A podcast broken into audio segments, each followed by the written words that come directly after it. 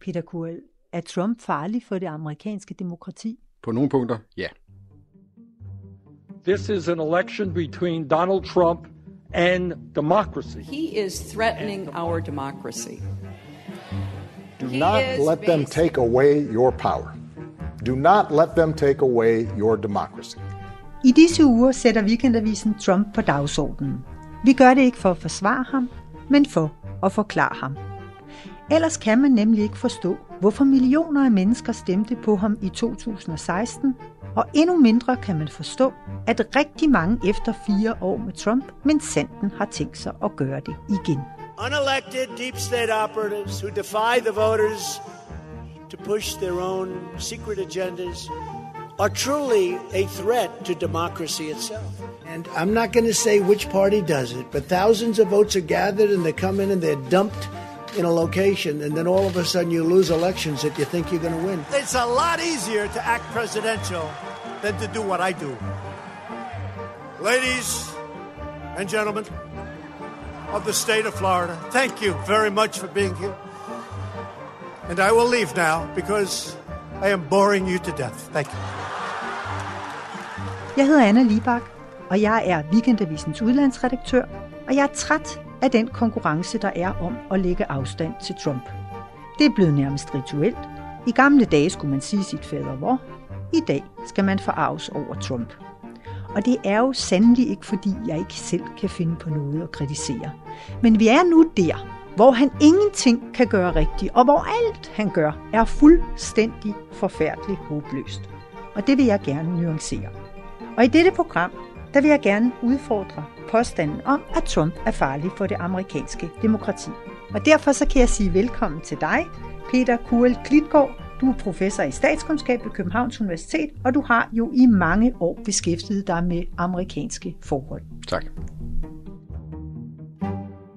Så er Trump farlig for det amerikanske demokrati? Det ville jo være rart, hvis jeg kunne give et meget kort og ikke akademisk svar på det, men jeg bliver nødt til at, at skille mellem to ting her, eller to sæt elementer i dit spørgsmål. Det ene, det er demokrati, Uh, og det er jo ikke noget entydigt, det er ikke nogen entydig størrelse, og, og det kommer meget an her på, hvilken opfattelse af demokrati man lægger til grund. Det andet er selvfølgelig også, når du siger Trump, fordi hvad mener man egentlig, når man siger Trump? Mener man det, han gør som præsident? Mener man de lovforslag, han kommer med? Eller mener man den ageren, han i øvrigt har? Uh, hvis man mener det hele, så, øh, så er det svært, synes jeg ikke, på nogle punkter at sige, at han i hvert fald er i konflikt med visse demokratiopfattelser. Um, og hvad og, er det for nogle demokratiopfattelser? Ja, altså, nej, lad, lad mig starte på, på den måde at se, hvordan man kunne anskue Trump på den mest muligt positive måde, ud fra hans egne præmisser. Altså Trumps måde at, tror jeg, anskue demokratiet på, det er jo, at han er valgt af et flertal af vælgerne. Det er jo så i hvert fald et flertal af valgmændene, men i hvert fald han er valgt inden for rammerne af en demokratisk proces, og det er så hans opgave at repræsentere det, som vælgerne gerne vil have, eller i hvert fald hans fortolkning af, hvad vælgerne gerne vil have. Så det er øh, det, man i sådan en traditionel demokratiteori kalder en trustee-model. Det vil sige, at vælgerne deponerer magten hos en, og vedkommende kan så agere øh, på vegne af dem, og hvis ikke de kan lide ham, så kan man skifte ham ud øh, ved førstkommende lejlighed. Og ser man på Trump på den måde, jamen så er han jo i vidt omfang næsten per definition en repræsentant for demokratiet. Det han gør, det er givetvis, hvad rigtig mange amerikanske vælgere gerne vil have øh, på rigtig mange områder. Ikke nødvendigvis et flertal, men i hvert fald på, på mange punkter. Men der er en anden demokratitradition i, i USA, som egentlig er ret meget på kant med det her. Altså den amerikanske forfatning fra 1787 og sidenhen har været repræsentanten for det, man kalder en liberal-demokratisk opfattelse, og som faktisk, altså den danske grundlov fra 1849 var sådan set kalkeret af fra den belgiske, som var kalkeret af fra den amerikanske. Så det er sådan set den amerikanske opfattelse af demokrati er egentlig en, der har sat sine spor meget langt. Og den går ud på noget andet, end at det bare er flertal, der skal afgøre. Den går ud på, at der skal være en skarp magtdeling, den lovgivende, den dømmende udøvende magt. Der skal være et præcis sæt af, borgerlige rettigheder, som staten ikke må overtræde, øh, og der skal være en høj grad af retssikkerhed, rule of law. Og det er på de punkter, jeg vil sige, at Trump øh, potentielt er på kant med demokratiet, eller dele af demokratiet. Det betyder ikke i den første forstand, at han er antidemokratisk, men hans ageren på mange punkter kommer i konflikt med nogle normer, som man generelt vil associere med konstitutionel demokrati. Så, øh, så, så hvor står du selv? Synes du, at det er godt, han lytter til folket og omsætter øh, folkets ønsker til politik, eller synes du, det er bedre, at dommerne bestemmer, hvad der er, skal foregå i samfundet? Jamen, det er jo ikke et enten eller, selvom det selvfølgelig på nogle spørgsmål godt kan være det. Øh, sagen er jo bare, at dommerne har visse funktioner, dommerne skal se på, øh, er, er forfatningen, er lovgivningen i øvrigt overholdt i nogle bestemte spørgsmål. Så kan vi komme til måske senere at tale lidt om aktivistiske dommer, der måske går ud over, hvad der står i lovgivningen. Men det, der er ikke nødvendigvis en konflikt mellem de her to ting inden for rammerne af et system, hvor en præsident har visse opgaver som den udøvende magt, den der skal forestå den daglige drift af regerings- statsapparatet, øh, og så domstolen, som skal sørge for, at man holder sig inden for rammerne af forfatningen. Okay, så lad os dykke ned i nogle af de konkrete ting, der er blevet holdt imod ham. Altså hvis vi starter med, øh, med det valg, der skal være om øh, ganske få dage, så har man jo kritiseret Trump for at øh, problematisere, at der i højere grad er mulighed for at brevstemme ved dette valg på grund af coronapandemien. Because the only way we're going to lose this election is if the election is rigged. Remember that. It's the only way we're going to lose this election. Uh, no, do I want to see a date change? No. But I don't want to see a crooked election. This election will be the most rigged election in history. But now they want to send in millions and millions of ballots. And you see what's happening. They're being lost, they're being discarded, they're finding them in piles. It's going to be a catastrophe. You won't know the election result for weeks, months, maybe years after. Maybe you'll never know the election result, and that's what I'm concerned with. It'll be fixed, it'll be rigged. Hvordan stiller du dig til det? Synes du, det er i orden, at præsidenten går ud og siger, at det forventer han sig ikke noget godt af?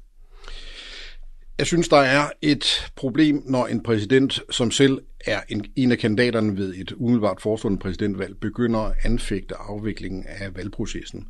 Dermed ikke sagt, at, at det er totalt uacceptabelt på en hver tænkelig måde, fordi selvfølgelig, hvis der foregår noget konkret håndgribeligt, som er inden for hans kompetence, så, skal, så er det helt i orden, at han forholder sig til det. Øh, der er to ting at sige til det her bare, øh, og det, det, den ene ting er sådan lidt pragmatisk, den anden er, er ret principiel. Præsidenten skal faktisk holde sig ude af øh, valgafviklingen. Det skal han, fordi øh, den amerikanske forfatning siger eksplicit, at valget skal afvikles in the manner directed by the state, altså det vil sige den enkelte delstat.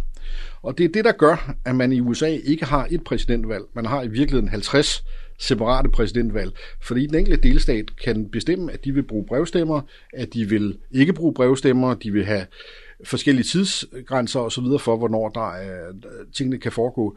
Og det er altså ikke præsidentens opgave, det er delstatens opgave. Men samtidig så, når man som dansker hører, at højesteret har givet Pennsylvania lov til ja. at modtage og, op, og optælle brevstemmer helt frem til den 6. Øh, november, og det vil sige, at man faktisk altså kan afgive øh, sin stemme efter at valgstederne er øh, lukket. Ganske vist er det ikke meningen. Altså man siger, at det er så ugyldigt, hvis man gør det, men man skal kunne bevise det. Hvis ikke mm. man kan bevise, ja. at brevstemmen er afgivet efter, jamen så tæller man alle stemmer, også dem, man først øh, modtager helt frem til den 6. november. Ja. Altså samtidig så har vi jo også øh, set, at ikke alle valghandlinger i USA afvikles øh, glat og smidigt. Vi husker demokraternes øh, primærvalg i Iowa, der gik totalt i ged i det på grund ja. af en app. Det er sådan en anden ting, fordi primærvalgene er private foranstaltninger. Altså det er partierne selv, der ultimativt er ansvarlige for, hvordan de skal tilrettelægge deres primærvalg. Men samtidig så, så var det jo en ny måde, man afvikler øh, ja. valget på der, og det vil også være en ny måde, man afvikler på her. Ikke fordi der ikke har været mulighed for at brev, brevstemme før i nogle stater i, i udbredt omfang, men det er nyt, at det bliver ja. så massivt. Ja. Så er, har han ikke en pointe, præsidenten? Nej, det har han ikke, øh, fordi øh, forfatningen som sagt siger, at det er delstatens ansvar at definere, hvordan valget skal afvikles. Og det vil sige, hvis de sætter nogle deadlines, så er det delstatens ansvar. Øh, og det skal præsidenten ikke blande sig i, fordi så overskrider han i virkeligheden forfatningen. Det var faktisk hele det, der var kernen i, hvorfor forbundshøjesteretten i 2000 gik ind og foretog en afgørelse i forbindelse med præsidentvalget, som faldt ud til George Bushes fordel. Og det var fordi Floridas delstatshøjesteret havde prøvet at sætte den lokale lovgivning ud af kraft. Altså de har dispenseret fra det, som øh, lovgivning om valgafvikling sagde. Der kom man så ind fra den forbundshøjesteretten og sagde, det her vil faktisk være i strid med, hvad forfatningen selv siger. Okay, det kan jeg godt se. Men så lad os skride til spørgsmålet om, hvorvidt det er også er et problem, at han heller ikke vil sige til alle, at hvis han taber, så går han af. Will you commit to making sure that there is a peaceful of power after the election? Well, we're going to have to see what happens. You know that I've been complaining very strongly about the ballots, and the ballots are a disaster. And, And that, but people are rioting. Do you commit to making sure that there's a No, peaceful wanna- transferal of power? We want to have get rid of the ballots, and you'll have a very trans. We'll have a very peaceful. There won't be a transfer, frankly. There'll be a continuation. Uh, the ballots are out of control. You know it, and you know who knows it better than anybody else. The Democrats know it better than anybody else. Sagen er jo den, at det er jo ikke mærkeligt, at han ikke øh, har tænkt sig at drage den konklusion umiddelbart, hvis der, som det lægges op til, vil det trække i, i, i langdrag, præcis af den grund, du siger, at hver delstat har sin måde at afvikle valget på. Det er blevet udlagt som om, at han kunne tænkes at forsøge et militærkup i værste fald, eller han i hvert fald vil klynge sig til magten mm og øh, destabiliserer dermed hele det amerikanske demokrati. Er det ikke en temmelig voldsom demonisering af ham, når det ikke er det, han har sagt?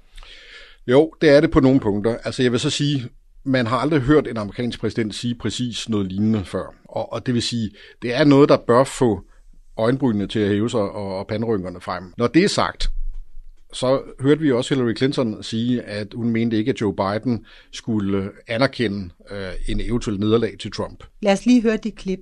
You know, Joe Biden should not concede under any circumstances because I think this is going to drag out, and eventually, I do believe he will win if we don't give an inch and if we are as focused and relentless as the other side is. Så det, det her handler om, er i virkeligheden to ting. Den ene ting, det er, at man, skal vi sige, ud fra, et, ud fra lærdommen af præsidentvalget i 2000, som jo trak ud i 40 dage med retssager i Florida osv., øh, der har både demokrater og republikanere lært, at de skal passe på med at anerkende modpartens sejr for tidligt. Men er de så ikke lige gode om det? Fordi hele debatten er jo fokuseret på, at det er Trump, som ikke vil acceptere et nederlag. Men når Hillary siger sådan, lyder det jo som om, at det vil demokraterne heller ikke. På samme vis, så er det, der bliver problematiseret, det er også den mulige reaktion fra Trumps støtter. Ja. Man siger, at det kan ende i en borgerkrig. Hvorfor taler man ikke, ja. ikke om Antifa, der muligvis heller ikke har tænkt Nej. sig at anerkende et nederlag? Som jeg sagde før, jeg havde to ting, jeg ville sige med det der. Og den, den ene ting, det er det her med, som sagt, man ikke vil, man ikke vil give den anden part sejren med det samme. Det andet, det er jo netop det, du er inde på her. Det er, at kandidater vil selvfølgelig gerne få deres egen tilhænger mobiliseret. Ikke? Og så, så derfor vil man helst ikke på forhånd sige, at men øh, okay, jeg taber, så taber jeg. Men der, hvor jeg synes, der er en forskel mellem, når Hillary Clinton siger det, og når Trump siger det, det er, at Trump er præsident og chef for den udøvende magt i den amerikanske forbundsstat. Og det at sidde, ikke bare som præsidentkandidat, men sidde som fungerende præsident og sige, det kan godt være, at han ikke vil anerkende valgresultatet, det er altså noget, der, der, der bør få det til at ryste i bukserne på alle. Altså lad os forestille os, at Mette Frederiksen sagde øh, ved næste øh, folketingsvalg, at øh, det kunne godt være, at hun bliver siddende, selvom øh, øh, der måske på overfladen var et antal af stemmer, eller et flertal til den anden Jeg er enig i, det absolut ikke hører til hans finest moments, men han har jo også sagt øh, andre ting. Ja. Altså han har, har sagt i denne her forbindelse, da det blev holdt imod ham, han vil klynge sig til magten, at journalisterne altid øh, tvister hans udtalelser og, øh, og udlægger dem maksimalt til ugunst for ham. Og så har han jo fået sine tilhængere til i den forbindelse som en joke og, råb, og råbt 12 more years, 12 more years. Now you really drive them crazy if you say 12 more years. 12. 12. Then they, then they say he is the fascist. He is the fascist.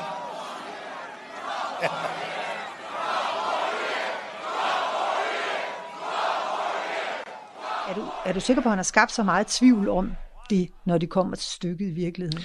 Og der må man også sige, at øh, der, der er jo politikere, der, der kan komme til at sige nogle ting, øh, som så kan øh, fortolkes på en lidt anden måde, end de var ment om. Her har vi jo en, en politiker, som med al respekt, og jeg skal ikke sidde her og tage stilling til hans moralske habitus eller noget som helst andet, men som jo har et fem år, seks år langt mønster af at sige nogle utrolig grove ting om sine politiske modstandere, øh, og hvor man altså ikke kan, kan hver gang undskylde sig med, at det var medierne, der, øh, der udlagde den på en anden Men måde. Men kan man ikke sige, at hans politiske øh, modstandere øh, også har en lang forhistorie med at, øh, at sige grove ting om ham? Altså jeg mener, Lige siden han tiltrådte, ja. har der været mange store undersøgelser, føderale undersøgelser øh, mod ham.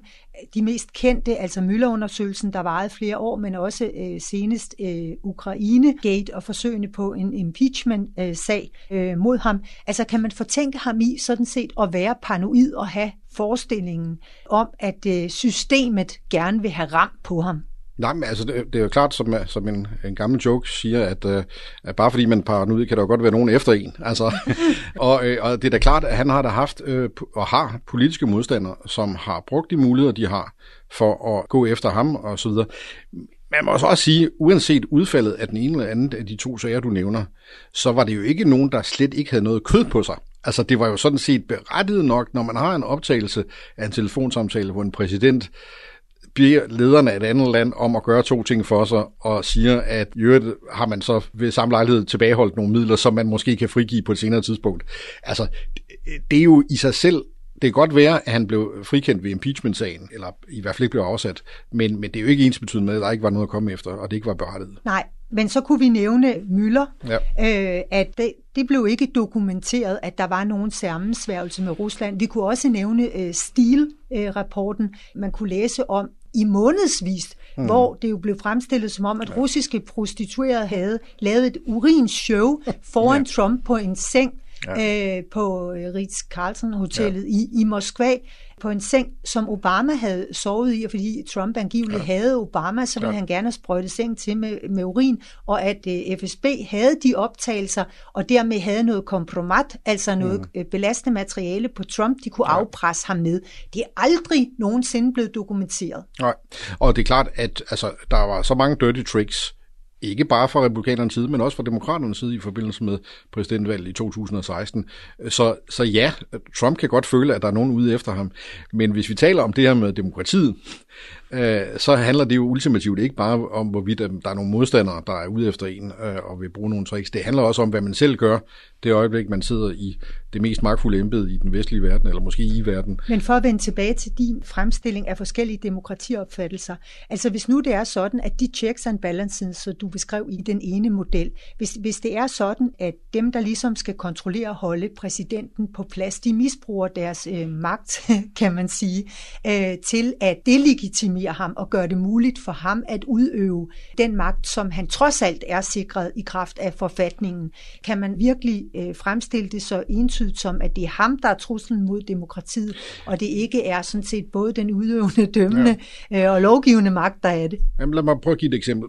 I forbindelse med impeachment-sagen sidste år, der ønskede et flertal i kongressen. Der var støtte fra i hvert fald bredere end bare rent demokrater. Problemet på det tidspunkt, det var jo så, at man ønskede at afhøre medarbejdere i det hvide hus.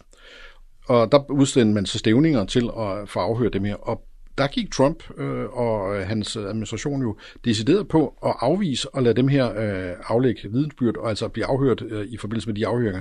Så det kan godt være, at afhøringerne delvis eller helt var politisk motiveret, men det er sådan set kongressens opgave i sådan en situation. Det er kongressens opgave at skulle holde præsidenten i ørerne, og det øjeblik, at han så påberåber sig executive privilege, og så nægter at lade sine medarbejdere øh, vidne, så er det faktisk at undergrave den magtdeling, som der er, som netop tillægger eksplicit øh, kongressen den mulighed at afhøre.